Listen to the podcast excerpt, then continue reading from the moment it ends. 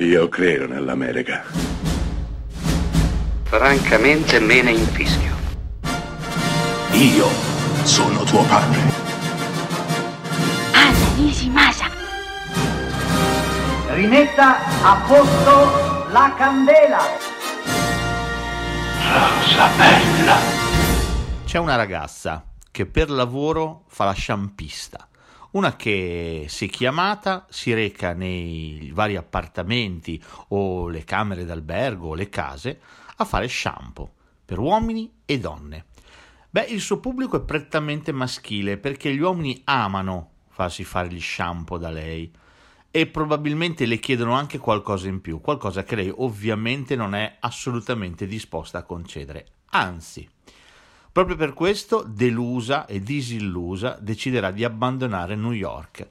Lei viene dalla provincia, dall'entroterra degli Stati Uniti, da una piccola, piccolissima cittadina, e deciderà di tornare a casa. Beh, per l'occasione lei è squattrinata, non ha più un soldo, non ha più una prospettiva, ha tenuto una busta chiusa. In quella busta ci sono i soldi contati, esatti, per poter tornare a New York City in treno. Si reca alla stazione, va a fare il biglietto, ma scopre che il biglietto è rincarato. Non ha abbastanza soldi per poter prendere quel treno. E allora l'idea perché sente una mamma con, una fi- con la figlia, con una bambina, che fa un biglietto ridotto per la bimba e quindi deciderà di vestirsi, truccarsi, conciarsi come una bambina e cercherà di passarsi per adolescente, per minorenne, per poter avere un biglietto scontato. No, non si tratta un, della trama di un pruriginoso film uscito quest'anno nel, nel, progressista nuovo millennio. No, assolutamente. Stiamo parlando di un film diretto nel 1942 da Sua Maestà Billy Wilder, il re della commedia, interpretato da Ray Milland e da Ginger Rogers. La ragazza che si finge bambina è proprio Ginger Rogers. Ora già capite le, l'enormità di un, di un soggetto come questo ambientato negli anni 40. Lo dico spesso, ma lo ripeto volentieri. Eh, tantissimi sono convinti che il cinema oggi eh, sia in grado di mostrarci tutto, di farci vedere tutto.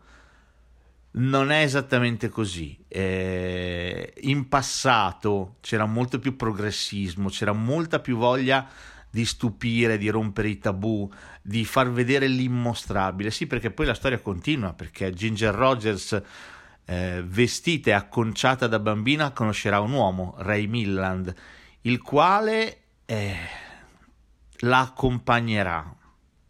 E tra i due visibilmente ci sarà attrazione, quindi capite anche voi che nella finzione cinematografica lei dovrebbe essere una minorenne, lui un uomo adulto. Un'attrazione tra questi due soggetti è assolutamente deprecabile, ma il film mette in scena questo, mette in scena la passione che lei prova per lui e cerca di mostrargliela in tutti i modi e anche lui lentamente è attratto da questa ragazza, pur rendendosi conto che è qualcosa di completamente sbagliato, in qualche modo non può fare a meno di stare vicino a lei. Lei finirà in una scuola di cadetti, quindi tutti si innamoreranno di lei perché ovviamente lei si atteggia da ragazza, da ragazzina, ma ha tutti i tratti somatici, l'atteggiamento di una donna e questo per gli uomini ovviamente è irresistibile. Quindi tutti cercheranno di corteggiarla. Per un film che obiettivamente visto che viene dal 1942, è avanti anni luce. Wilder mette, mette subito le cose in chiaro col suo primo film da regista negli Stati Uniti.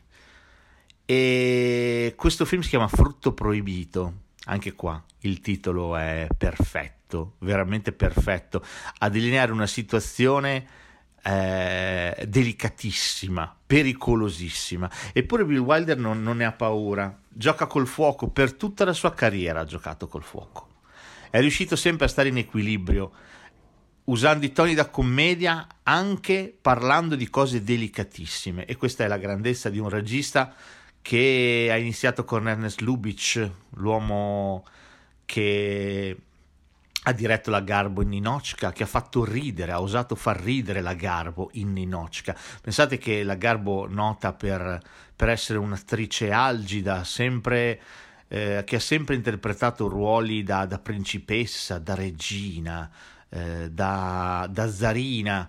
Beh, eh, Lubitsch la prende, la mette in un film comico e la fa ridere, addirittura in una scena e la cosa era talmente sorprendente per l'epoca che il film venne proprio promozionato in questo modo.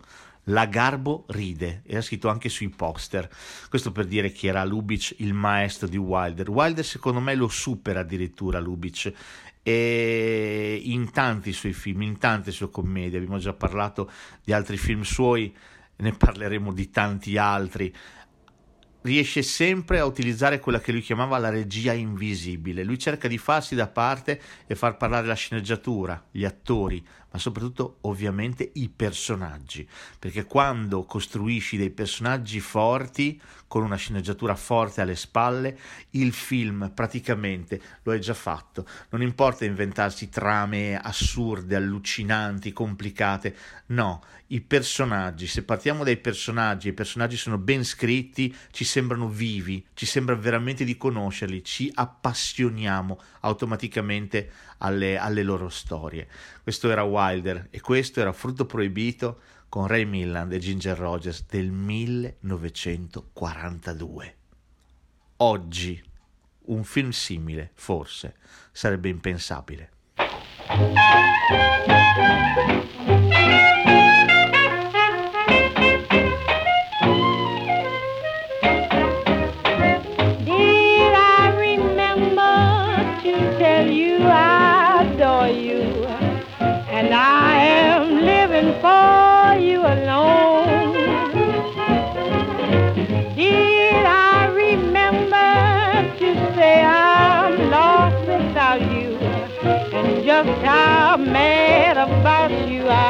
Oh.